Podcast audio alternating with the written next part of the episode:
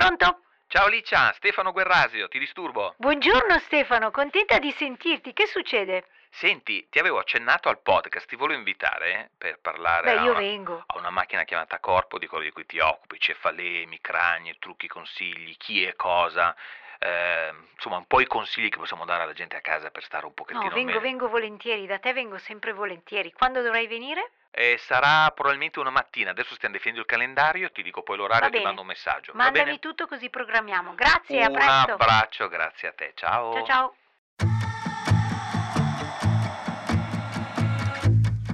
Gli ascoltabili presenta Una macchina chiamata corpo. Sono Stefano Guerrasio, sono un chirurgo ortopedico e divulgatore. In questo podcast voglio mostrarvi il lato umano della medicina attraverso i suoi protagonisti. Voglio farvi conoscere la persona prima del professionista e poi attraverso il professionista avvicinarvi consapevolmente a temi che potrebbero coinvolgervi o coinvolgerci da vicino. Sono convinto che sapere e conoscenza siano la prima difesa contro dubbi e paure. Il primo passo quindi per un corretto approccio al percorso di cura.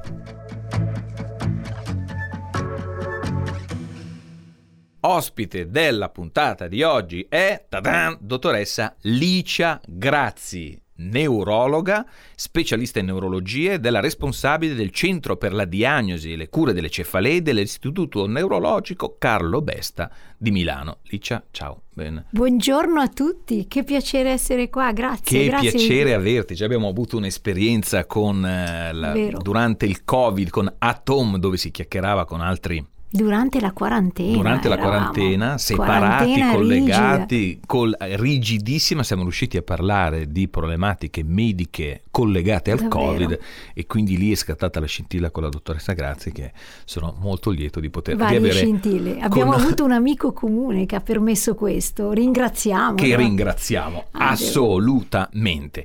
Senti, subito per entrare nel tema racconti perché io dice neurologo e si immagina no, una certa cosa, noi parliamo in termini divulgativi, ma qual è la tua specialità? Spieghiamo un secondo che cosa fai e soprattutto la tua super specialità, cioè il fatto che hai deciso di dedicarti alla cura delle cefalee e poi di quelle croniche in particolare, ma insomma tutto del mondo delle cefalee. Quindi che cos'è? Di cosa ti occupi? Qual è il tuo paziente tipo base, il tuo paziente tipo advanced? Sono arrivata al campo delle cefalee un po' casualmente, devo dire la verità, perché mh, quando ho iniziato con la neurologia e ho iniziato al Besta, perché ormai sono quasi Un po' di tre- anni. 30 anni che, di più che lavoro lì, e mi occupavo di malattie strapiramidali, Parkinson eh, e quant'altro. Poi c'era questo sovraffollamento nell'area del Parkinson e quindi avevano bisogno di qualcuno che lavorasse nell'area della cefalea e mi ci sono trovata un po' per caso dicendo all'inizio non mi occuperò mai di questo. In realtà invece un, ho scoperto che è un, un tema straordinario anche perché permette svariati collegamenti con altro e quindi mi ci sono appassionata un po' da subito perché ho capito che potevano esserci anche degli aspetti che potevano appassionarmi e interessarmi. Quindi eh, in realtà ho iniziato a lavorare col gruppo che allora era un gruppo molto minuto di, di esperti in cefalee e poi sono andata avanti in questo, non ho avuto poi esperienze di altro tipo. Quello che adesso però cerchiamo di fare è di inquadrare la cefalea in tutte eh, le condizioni di, di dolore cronico e quindi stiamo imparando a gestire il dolore cronico oltre a quello emicranico, oltre cefalea, alle cefalee croniche, aiutandoci con i mezzi che abbiamo, sia di farmacologici che non farmacologici. Però devo dire che l'emicrania, con tutti i suoi risvolti, il paziente con la cronicità, con questa disabilità, perché in realtà l'emicrania non è un tema così pregnante, perché non è una patologia per cui una persona rischia la vita, capito? Però è una- è una patologia per cui la qualità di Quindi vita s- va- molto spesso per questo può essere sottovalutata, sottostimata, eccetera. Però il peso di una condizione di malattia come quella dell'emicrania cronica è davvero molto significativo ah, in termini proprio anche di costi, di vita delle persone che sono disabilitate, condizionate, mamme che non riescono a badare ai figli, devono prendere la babysitter perché altrimenti non riescono a badare Senti, ai ragazzi, e, eccetera. eh, quindi ci sei arrivata per caso, ma se dovessi domandarti bruciapelo davanti a un bicchiere di vino rosso accompagnato da qualcosa di buono, Mm? sei, come dice Aldo Giovanni Giacomo, dimmi se sono felice, ma tu dimmi, sei felice No, della sono scelta che hai molto fatto? contenta, sì. Quindi e ti sono anche molto mattina... grata perché tutto sommato ero lì in una situazione in stand-by dove facevo qualcosa che mi piaceva sì e no e ho scoperto questo mondo. Quindi in realtà io sono molto, sono fu- tra i privilegiati, io mi considero una privilegiata perché io vado a lavorare e sono contenta. Senti, Elicia Grazi, studentessa liceale, se non prima, quando decide da grande voglio fare il dottore. Anche lì è stato un caso, come è successo poi con la scelta neurologica, o eri, volevi No. fare la dottoressa già da... No, no, no, né la medicina, né l'iscrizione alla medicina, né l'iscrizione alla neurologia sono state un caso. Io mh, per medicina avevo mh, già pianificato un po' negli anni di liceo e avevo solo un'alternativa che era filosofia. E poi ho pensato invece che le due cose erano lontanissime. peraltro. Lontanissime, ma sai che io mi sto convincendo sempre Però- di più che sono estremamente Esatto, esatto. vicine. E adesso con quello che faccio in realtà ci occupiamo anche di terapie non farmacologiche, di meditazione, quindi ci sono delle affinità. Però no, ho deciso in maniera eh, diciamo strutturata l'ultimo anno di liceo. E- Anche perché filosofia c'è chi dice no, che è l'amore per la conoscenza, ma c'è chi sostiene no, che quel filo sarebbe più un bisogno di conoscenza e mai come la nostra professione c'è un costante quotidiano, im- fondamentalissimo bisogno È di vero, conoscere perché vero. se pensiamo di Eh. andare a dormire che tutto è noto e saputo non ce la facciamo. Io rimango dell'idea che si va a letto sapendo, scienti e coscienti del fatto che domani mattina ci alziamo, appoggiamo il piede sinistro o destro, sinistro come dice Morgan, e sappiamo che possiamo mettere in discussione tutto quello che abbiamo detto il giorno prima. È l'unico modo per andare avanti. Assolutamente, l'unico modo per andare avanti ed è anche un momento particolarmente effervescente no? dal punto di vista della ricerca, quindi tu non sai mai, domani c'è l'articolo che, di- che esce e che distrugge tutto quello per cui tu hai lavorato per un tot di tempo, però questo è anche un po' la sfida, è anche un po' il bello. Senti, eh, noi parliamo di divulgazione, quindi medicina divulgativa, è una cosa sulla quale stiamo insistendo e che, e questo lo dico sempre, i termini sostantivi hanno un significato ben preciso, spesso li si utilizza in maniera non corretta, gli aggettivi anche hanno una importanza fondamentale, la medicina è fatta di termini sostantivi aggettivati, quindi ogni tanto conoscere la parola che stiamo utilizzando è fondamentale perché magari per qualcuno che la sente non vuol dire nulla, per noi invece quel termine sta già facendo capire che ci stiamo indirizzando verso una diagnosi. Mi ha fatto una puntata con l'urologo dove abbiamo spiegato molto bene no? che Hai se mi ragione. dici com'è il mitto, come fai la pipì e quello è un sostantivo, per te può essere una parola strana, mentre invece per noi quella parola già ci porta certo. a un percorso diagnostico per cui iniziamo a capire un po' qual è il tuo problema. E parlando di questo, proprio cercando le definizioni, spesso si parla o l'emicrania o la cefalea. Io da ortopedico ignorante ti chiedo, ma emicrania e cefalea sono sinonimi, sono concetti diversi, sono due mondi completamente separati, sono due cerchi che si toccano come nell'insemistica a mo' di mandorla mistica. Allora qual è la parte della mandorla mistica? Spiegacelo, emicrania e cefalea. Allora, si parla generalmente... uno che non capisce. Allora, si parla generalmente di mal di testa, no? Io ho mal La di terza. testa, questa è la terza, quella generale. Ho mal di testa, ho la cefalea.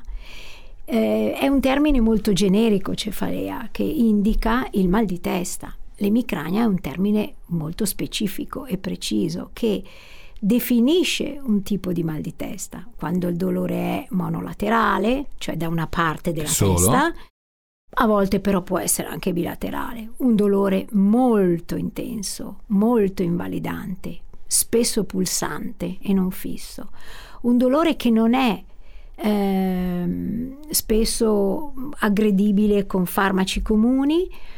Mm, L'emicrania però è un fenomeno anche eh, che comprende il dolore, ma anche altri sintomi, la nausea, il vomito, la difficoltà a stare con la luce forte. La fotofobia. Eh, esattamente. Eh, il fastidio ai rumori fo- forti, la fonofobia, eh, l'insegnante, tipicamente l'insegnante Gli che sta a fastidio ai scuola bambini, con la bambinofobia? No, come si dice? Puerofobia? No, come si chiama? Non lo so. Bambinofobia. Però diciamo che è fonofobia, quella Fo- che hanno le insegnanti che non riescono durante A l'attacco emicranico perché le tutti, urla dei esatto, bambini. La nausea, il vomito, a volte la dissenteria, a volte la voglia di fare tanta pipì. L'idea proprio di stare protetto, fermo, al buio, magari a letto, cercando proprio una posizione protetta e tranquilla. Questo è l'emicrania. Quindi nel mondo della pasta asciutta, che è la, la cefalea, l'emicrania sono i bucatini piuttosto che la pasta corta rigata, cioè, Cioè, è molto verticale un sono quelle... è- molto preciso, con delle caratteristiche particolarmente eh, specifiche e è un fenomeno che non è solo dolore, ok? Proprio perché c'è tutto corredo. un investimento. E eccetera. allora a, a questo punto la seconda domanda potrebbe essere, ma allora quali sono, visto che hai parlato di mal di testa, eccetera, i limiti anatomici della cefalea? Cioè, quando io posso parlare di cefalea, quando la cefalea non è più solo cefalea o quando c'è qualcos'altro che può avere una componente di cefalea, perché uno dice mi fa male gli occhi, la testa, il collo, o il dolore qui sulla fronte, ce l'ho dietro nell'occipite, ce l'ho qui in testa, in- sull'apice della testa, cioè Allora, la cefalea anatomicamente da dunque, dove dove va se ci sono tutto quello che non è emicrania, ovvero quel dolore che abbiamo descritto Sì. più spesso monolaterale e pulsante, può essere cefalea. E spesso una cefalea di tipo tensivo ha del- una diciamo, configurazione anatomica che non è precisa. Il dolore della cefalea di tipo tensivo può essere a calotta, Vuol dire che ti metti la mano sulla sulla testa, tutto esatto, come una cappa. come la come- papalina. come una morsa alle tempie, come una fascia alla fronte, oppure come un qualcosa che trafigge. Un chiodo che ti trapana. Esattamente. Eh, è un dolore però diverso quello della cefalea di tipo tensivo, non è un dolore invalidante. Cioè di solito i nostri pazienti ci dicono guardi ho questo do- dolore continuo che mi Diciamo che ti sta anche di disturba." più il fatto che vada avanti e che non Esatto, molli, che è come no. dura giorni, Cioè non è un dolore da colica, ma è un dolore che rimane lì, che rimane lì, è quella esattamente, goccia che E scava la I pietra. pazienti ci dicono, guardi, faccio fatica a concentrarmi, non riesco a rendere. Quella è una cefalea di tipo tensivo. Però attenzione. Tensivo vuol dire muscolare di solito, Allora, cioè c'è una contrazione, non mu- è più, non è eh, più sì, definita solo non è così. più definita muscolotensiva. Eh, noi adesso ci avvaliamo di uno strumento che è la classificazione internazionale delle cefalee, che ha dei limiti come tutte le classificazioni, però ci aiuta. Allora, la cefalea adesso si chiama di tipo tensivo, era la vecchia cefalea muscolotensiva, perché è vero che può esserci una situazione di contrattura muscolare, ma non sempre. Però attenzione, prima di arrivare a fare una diagnosi di cefalea o di emicrania o per esempio di cefalea a grappolo, questo è un altro mondo altro che si mondo che poi apre, ci eccetera, che sono ce- mal di testa, diciamo cefalee primitive, eh, bisogna escludere che ci siano delle cause di malattie del sistema nervoso che determinino il mal questa- di testa. Quindi il compito nostro è quando una persona arriva e ci dice ho mal di testa, non l'ho mai avuto, indagare e capire se questo mal di testa sottende una patologia organica. Quindi di un questo certo è già un messaggio divulgativo importantissimo. Questo è- deve Se tu ascoltatore, ascoltatrice, non hai mai, mai avuto in vita tua un mal di testa e a un certo punto c'è un chiodo che ti, che ti entra nella testa ed è invalidante, è il momento in Qualche cui indagine va fatta. non si mette la testa sotto la sabbia, ma vai Ma dal tuo medico di esatto, famiglia e dici, esatto. dottore, io non ho mai, mai avuto questo e adesso ho questo. Ho questo. Così È già un pure campanellino i che va ascoltato. Spesso arrivano e ci dicono: Guardi, ho sempre avuto mal di testa.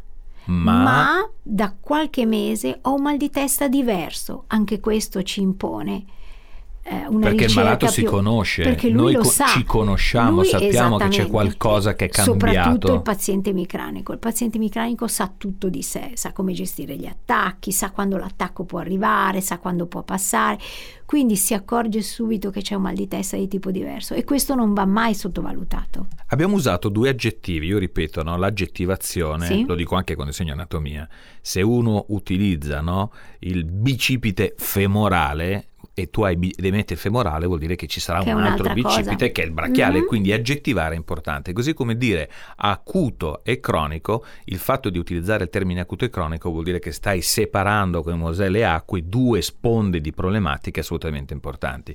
E la- giusto, no? Infatti io non le ho usate, adesso ti spiego perché. È- è- ma esiste quindi questa necessità di suddivisione di acuto e cronico oppure no? Cioè c'è un numero, tu parlavi di classificazione prima, di attacchi di, di, di emicrania o problematiche cefalalgiche nell'anno per cui uno dice ragazzi ho avuto una volta male al dente, fine, no. Tutti i venerdì eh, terzi del Vero. mese degli ultimi tre anni io impazzisco per tre giorni di dolore. Cioè quando una cosa episodica è guaglio è successa una volta e non succede più. Oppure, come dice Coelho, no, quando una cosa succede una volta può succedere una volta e basta, ma se ti succede due potrebbe succedere la terza.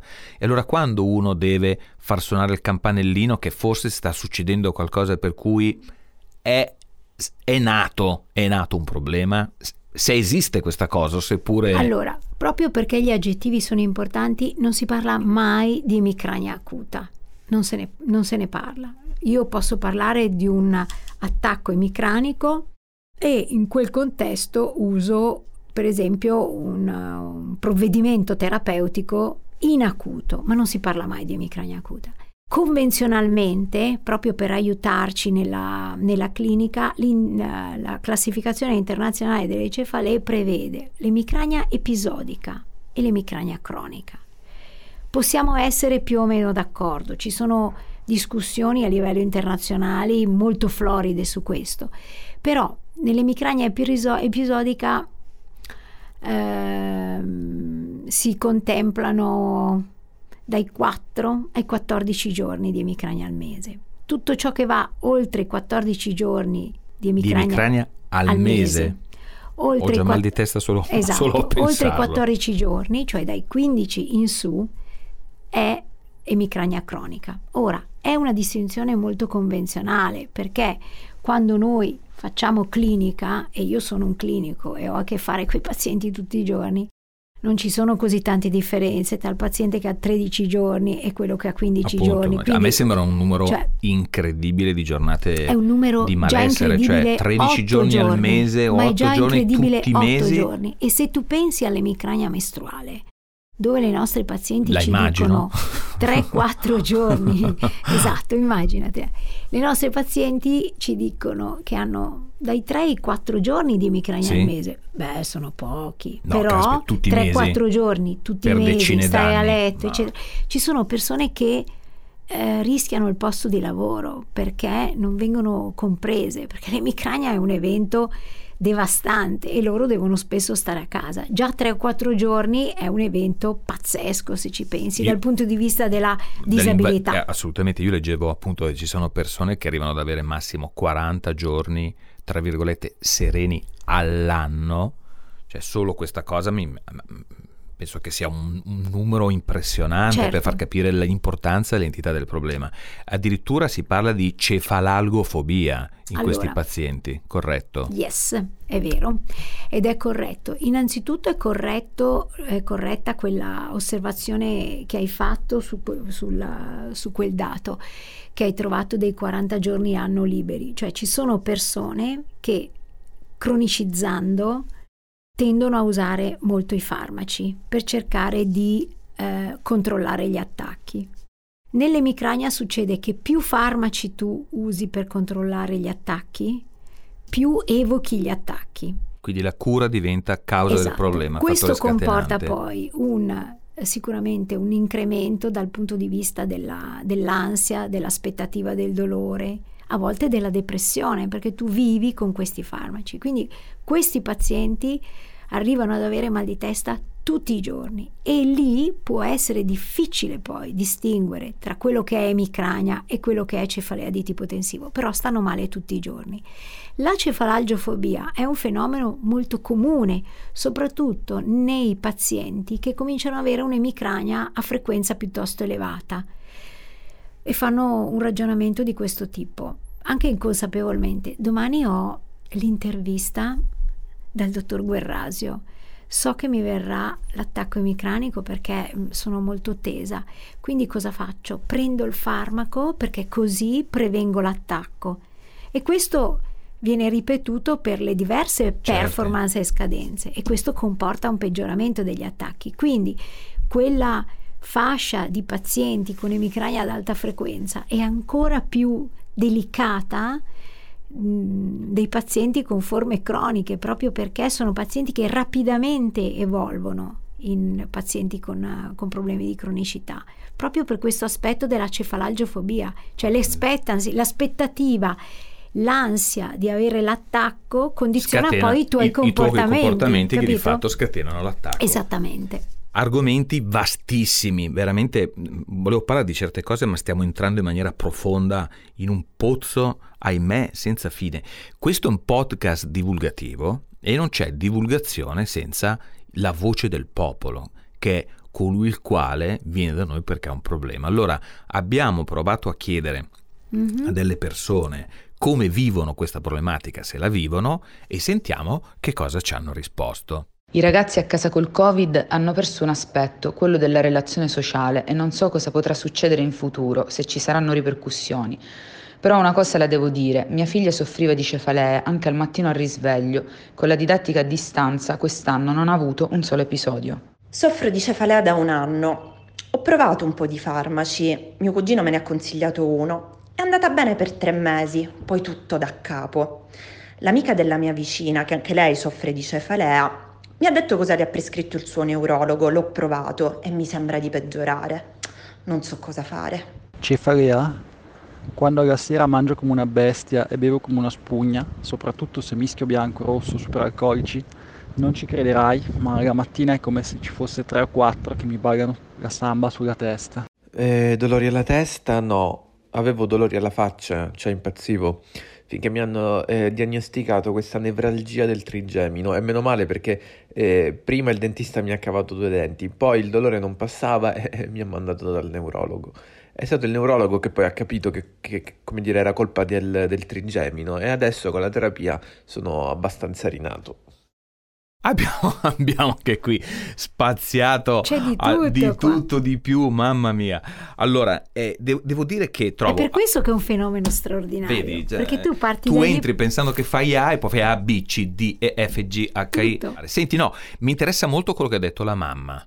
Eh, mia figlia soffre di cefalee e se devo dire sì, ha perso l'aspetto sociale, io ripeto, lo dico, lo dico sempre da papà, eh, l'ho vissuto in prima persona, che questo è stato un danno gravissimo, ma da un certo punto di vista lei dice mia figlia non ha però più avuto cefalee e quindi queste cefalee negli adolescenti, che sono anche questo un tema Sì, importante. ridimensionerei anche un pochino questo aspetto del- della perdita delle relazioni sociali, che sicuramente c'è stato, però insomma ricordiamoci che è stata una pandemia mondiale, quindi dobbiamo eh, cercare di eh, far tesoro di alcuni aspetti, pochi, positivi che ci sono stati e di imparare ad affrontare anche delle situazioni particolarmente gravi come questa e credo che eh, tutti questi messaggi di perdita dell'aspetto sociale che sono stati eh, ridondanti direi alla televisione, sui giornali, debbano essere ridimensionati. Cioè ricordiamoci che abbiamo vissuto un momento molto grave, quindi ehm, anche su questo bisognerebbe discutere. Però per venire a noi, sicuramente eh, l'emicrania e le cefalee in età pediatrica e soprattutto adolescenziale risentono moltissimo dei ritmi serrati che la scuola oggi come oggi impone. Cade- scadenze, performance, richiesta di performance anche molto elevate, eccetera. Quindi quello che è stato osservato ed è stato anche pubblicato perché abbiamo fatto un lavoro in collaborazione con il Centro Cefalee del Bambin Gesù di Roma, il professor Valeriani. Abbiamo intervistato più di 600 ragazzi durante la quarantena e è emerso che i ragazzi stavano meglio. Quindi evidentemente il fatto di costruirsi dei ritmi un po' più eh, blandi, non blandi. così serrati come Probabilmente anche come l'idea che impone. comunque era un anno particolarmente eh, di emergenza e quindi non avrebbero avuto problemi di bocciature o esami a settembre, anche questo ha aiutato, ma certamente in quella fase dove le direttive erano molto precise, state a casa, studiate a casa, nessuno riprenderà la scuola, abbiamo effettivamente un, notato un significativo decremento nella frequenza nei ragazzi. Quindi è interessante perché vuol dire che c'è un nesso a questo punto scientificamente, cioè è scientifica la considerazione, No, se, c'è, questo- se si riduce lo stress e si riducono le cefalee Ma vuol dire che la richiesta di performance, certamente. di quantità di roba che c'è da fare, di sovrastrutturazione delle cose, Esatto. sono una delle, del- delle scintille che accendono il fuoco eh, dell'emicranio della Questo cefalea. certamente, e questo è scientificamente dimostrato, cioè che l'emicrania risenta dei ritmi scombinati, delle richieste di performance, delle cadenze troppo serrate, delle notti insonni, dei cambiamenti di ritmo, eccetera. Questo è scientificamente dimostrato dalla letteratura. Però questo dato è stato davvero eh, sorprendente. Poi possiamo anche decidere di parlare di quanto e di come la scuola abbia affrontato il problema. Mm, cioè, adesso non, ehm, non entro nel merito, non è il mio mestiere, però penso anche che in una situazione di tale emergenza e di tale portata eh, noi dobbiamo anche noi adulti adeguarci, non possiamo continuamente eh, limitarci all'alimentazione che i ragazzi hanno perso la vita sociale, cioè cerchiamo di creare delle altre cose. Ci siamo inventati la telemedicina, siamo andati avanti tutto quest'anno con la telemedicina, quindi voglio dire, possiamo provare a trovare delle soluzioni. I ragazzi non hanno fatto attività fisica perché le palestre erano chiuse. Beh, eh, prendiamo delle iniziative per cui sappiamo che l'attività fisica funziona anche come antidolorifico Certo, naturale. Bene, certo. allora decidiamo che la prima ora di scuola è dedicata ad andare a scuola a piedi. Quest'anno rispetto alla quarantena in cui c'erano delle disposizioni molto precise. Quest'anno il tira e molla, un po' di didattica a distanza, un po' di didattica a scuola, il 50% per- è stato peggio perché i ragazzi hanno risentito tantissimo, i ragazzi, soprattutto gli emicranici, di questi continui cambiamenti. Cambiamenti. L'emicranico è un personaggio eh, fatto un po' così, difficilmente si adatta ai cambiamenti rapidi. Ha Lui ha bisogno bisogno di tempo, suoi binari, ok? del suo tempo, del suo spazio, Cosa di cui abbiamo bisogno abitudine. tutti, perché in realtà nessuno può vivere con solo due ore di sonno, saltando i pasti, con un sovraccarico di impegni, perché siamo fatti tutti allo stesso modo. L'emicranico risente particolarmente di questo, quindi anche il ragazzo che ha detto ho fatto bisboccia, ho bevuto, ho mangiato, sono stato bene, il mattino avevo i tamburi in testa. A parte qualche aspetto legato al vino che a volte nel paziente emicranico può evocare l'attacco, ma è proprio il- l'uscire dalla routine che a volte per un emicranico può essere fatale. E Questo anche- non vuol dire che debba rinunciare. No. Questo vuol Io che non sono che emicranico dico che anch'io, che anch'io se però la sera esagero e mi spacco il giorno dopo qualche, qualche, Esatto. qualche samba in testa, belli, ce l'ho anch'io. Allora, bellissima anche la signora che mio cugino, la vicina, l'amico del cugino questo è del vicino... tipicamente cioè, emicranico, eh. cioè, voglio dire, Perché non- non prende questo farmaco? Perché me l'ha detto la vicina altri. di casa. Attenzione a questo, l'automedicamento È è pericoloso perché noi non sappiamo quel mal di testa lì, che mal di testa è. Come quando ci chiedono via mail, secondo lei che mi ha visto due anni fa, eh, posso ancora prendere quel farmaco che ho questo mal di testa adesso o no? Noi non possiamo sapere che cosa è successo in due anni. Il mal di testa è cambiato, è evoluto, c'è qualcos'altro. Come facciamo a decidere che un farmaco va bene o va male via mail? Diventa complicato e soprattutto pericoloso per i pazienti, ma anche per noi. Quindi telemedicina per tanti, ma non per tutti. Telemedicina io sono una grande fan, nel senso che soprattutto queste terapie che facciamo di tipo comportamentale vanno benissimo, però come diciamo eh, in istituto eh, il paziente almeno una volta va visto. Eh Eh, poi puoi decidere di fare telemedicina, ma se dopo due anni non lo vedi da due anni e ti chiede via mail un consiglio, davvero la situazione bisogna parlarne, capire insomma. Senti, un'altra, un'altra, cosa interessante, l'avevo Mm. sentito anche in televisione io anni fa. No, mi hanno scoperto che è un problema del trigemino, ma si sono accorti subito. No, anzi, prima mi hanno tolto due denti è e poi è hanno tipico. capito. È assolutamente tipico, non è il dentista un È molto disgraziato, abituale, è proprio tipico perché abituale. il dolore è esattamente quello Sì, sì, inizialmente. hai ragione, però con dei distinguo, perché se tu ascolti bene i pazienti ti accorgi che uno, la nevralgia del trigemino, innanzitutto nelle persone il giovani, trigemino è un nervo che è qui in faccia. eh, il trigemino corre- è quel nervo che corre in faccia, che ha tre ramificazioni, una più alta verso, verso l'occhio, l'occhio, una mediana verso la- verso, il la- lo zigomo lo zigomo e una bassa. più bassa sulla mandibola. Allora, innanzitutto la nevralgia del trigemino nel paziente giovane, sotto i 50 anni, deve sempre farci rizzare un po' le antenne perché è molto rara. Ma il dolore della nevralgia del trigemino è un dolore tipico, che è come una scossa elettrica di un attimo e poi sparisce, lasciando spazio spesso a intervalli completamente liberi. E tu hai questa scossa quando mangi, quando parli, quando ti lavi i denti e il paziente te lo dice.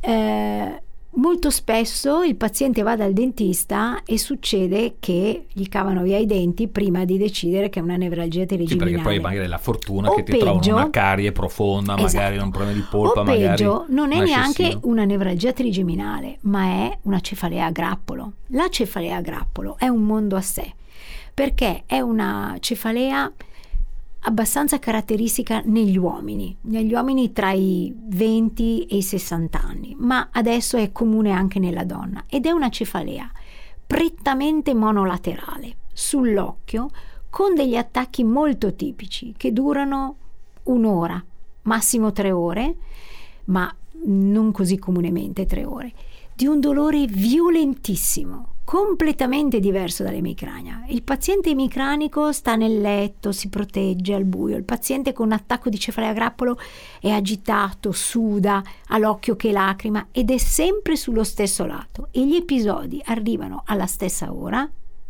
della giornata o alla stessa ora della notte e sono raccolti, è per questo che si chiama grappolo, in alcuni periodi dell'anno, uno o due mesi, e poi spariscono. Questo è un altro disturbo, siccome il dolore è sull'occhio e a volte comprende Un anche parte del volto, volto. questo è un altro motivo per cui a volte cavan via i denti. Porca miseria. Mi sta venendo mal di testa. Senti, Oh, signore, eh, cercheremo di- è psicosomatica questa. Il Covid ci ha insegnato che accedere agli ospedali può essere difficile, quindi accedere al colloquio diretto con lo specialista che ti guarda in faccia, io continuo a dire medico prima medicina, c'è la capacità taumaturgica del medico per cui sarà effetto camice bianco, sarà l'effetto della voce, l'effetto dell'occhio, l'effetto della minaccia, c'è comunque un rapporto che si crea che è molto importante, se è di fiducia. E speriamo che no? si crei di molto fiducia. importante per cui c'è un vero tentativo di aiutare l'altro e siamo qua per questo ragazzi. Ma se un soggetto che soffre di cefalea o che rischia là o che ha l'emicrania, che siano a grappolo, non a grappolo o quant'altro, che consigli possiamo dare? Dicendo ragazzi, se dovesse risuccedere che o se avete difficoltà ad accedere a una cura diretta o al professionista che vi indirizza verso, quali sono i consigli della zia che possiamo dare a ciò che a casa gestendoci da soli possiamo stare meglio, dal dormire bene ai pasti, insomma, consigli utili e pratici che possano essere un valido aiuto per stare meglio. Non parliamo di quella che, ahimè, mi tocca rinvitarti perché bisognerà parlare di tutta quella parte legata alla mindfulness e il respiro, Eh beh, le terapie vengo, per cognitivo parlare di quello compartimentali. vengo. Cioè, dovremmo fare una cosa dedicata a quali sono Però- le strategie non farmacologiche per gestire e trattare le Ma cefalee. noi possiamo Adesso il buon introdurre, senso cosa introdurre questo, perché quando Consigli parliamo buon senso, di pam, pam, terapie pam. comportamentali, in primis si parla di consigli e suggerimenti per stare meglio e affrontare l'emicrania senza necessariamente andare dal medico, andare in pronto soccorso sempre, quando un paziente sa che ha una cefalea primaria, primaria, cioè che non ha nessun'altra malattia neurologica sottostante. Quindi le abitudini sono importanti. Dormire un numero adeguato di ora e non scombinare il ritmo sonno-veglia. Non siamo Batman, non possiamo dormire sempre solo due ore per notte. Mangiare in maniera corretta. I ragazzi non fanno mai colazione al mattino. Se tu Mm. non fai colazione, Certo. l'attacco emicranico ti viene, perché l'ipoglicemia è uno dei motivi per cui l'attacco emicranico Si è scatena. indotto e si scatena. Quindi mangiare correttamente, non saltare i pasti, evitare il più possibile pasticci. L'attività fisica. Eh, in questo periodo è, è stato difficile perché eravamo relegati in casa, però trovare il modo di fare sempre un tre quarti d'ora, un paio di volte alla settimana di lavoro aerobico, anche salire e scendere le scale, le scale di casa. Abbiamo detto anche in un altro podcast che l'attività fisica produce serotonina, riduce la produzione di cortisolo, ormone dello stress, quindi in realtà si innescano e anche, anche di endorfine, di endorf- che sono degli antidolorifici esatto. naturali. Quindi, quindi muovetevi, no, c'era lo zucchero fa bene al cervello, il movimento fa bene al cervello, questo lo possiamo dire? Ok, Licia, sei stata preziosa, veramente si è aperta una colonna infame per cui bisogna per forza adesso a settembre poi rivederci, bisogna tornare su no, queste... No, basta che non si pensi che l'emicranico deve fare una vita noiosa. No, perché, no. come dicono i nostri pazienti, eh, ma non faccio più niente per non avere l'emicrania. In realtà quella è la vita che dovremmo fare tutti, perché di Batman e Wonder Woman solo nei film, ma non nella vita reale. Grazie Licia. Grazie a voi. Voi che siete all'ascolto invece tornate sugli ascoltabili settimana prossima per un nuovo episodio di una macchina chiamata corpo. La medicina vista dai professionisti che sono anche esseri umani simpatici. Stiamo trovando tutti amici simpatici, devo dire Licia che siamo qua. Ciao Grazie. da Stefano Guerrasio. Grazie e arrivederci.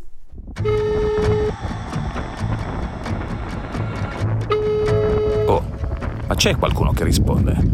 Ma c'è qua, siete già partiti? Tutti in ferie? E io qua. Servizio di segreteria telefonica.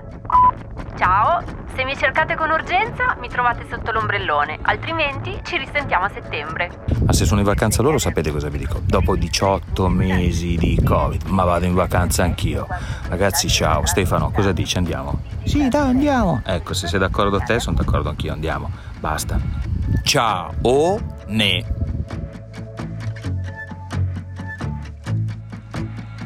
Una macchina chiamata Corpo è una serie originale degli ascoltabili, a cura di Stefano Guerrasio e Giuseppe Paternò Raddusa, condotta da Stefano Guerrasio, chirurgo ortopedico e divulgatore. Testi di Stefano Guerrasio. Editing e sound design di Francesco Campeotto e Alessandro Livrini. Prodotto da Giacomo Zito e Ilaria Villani.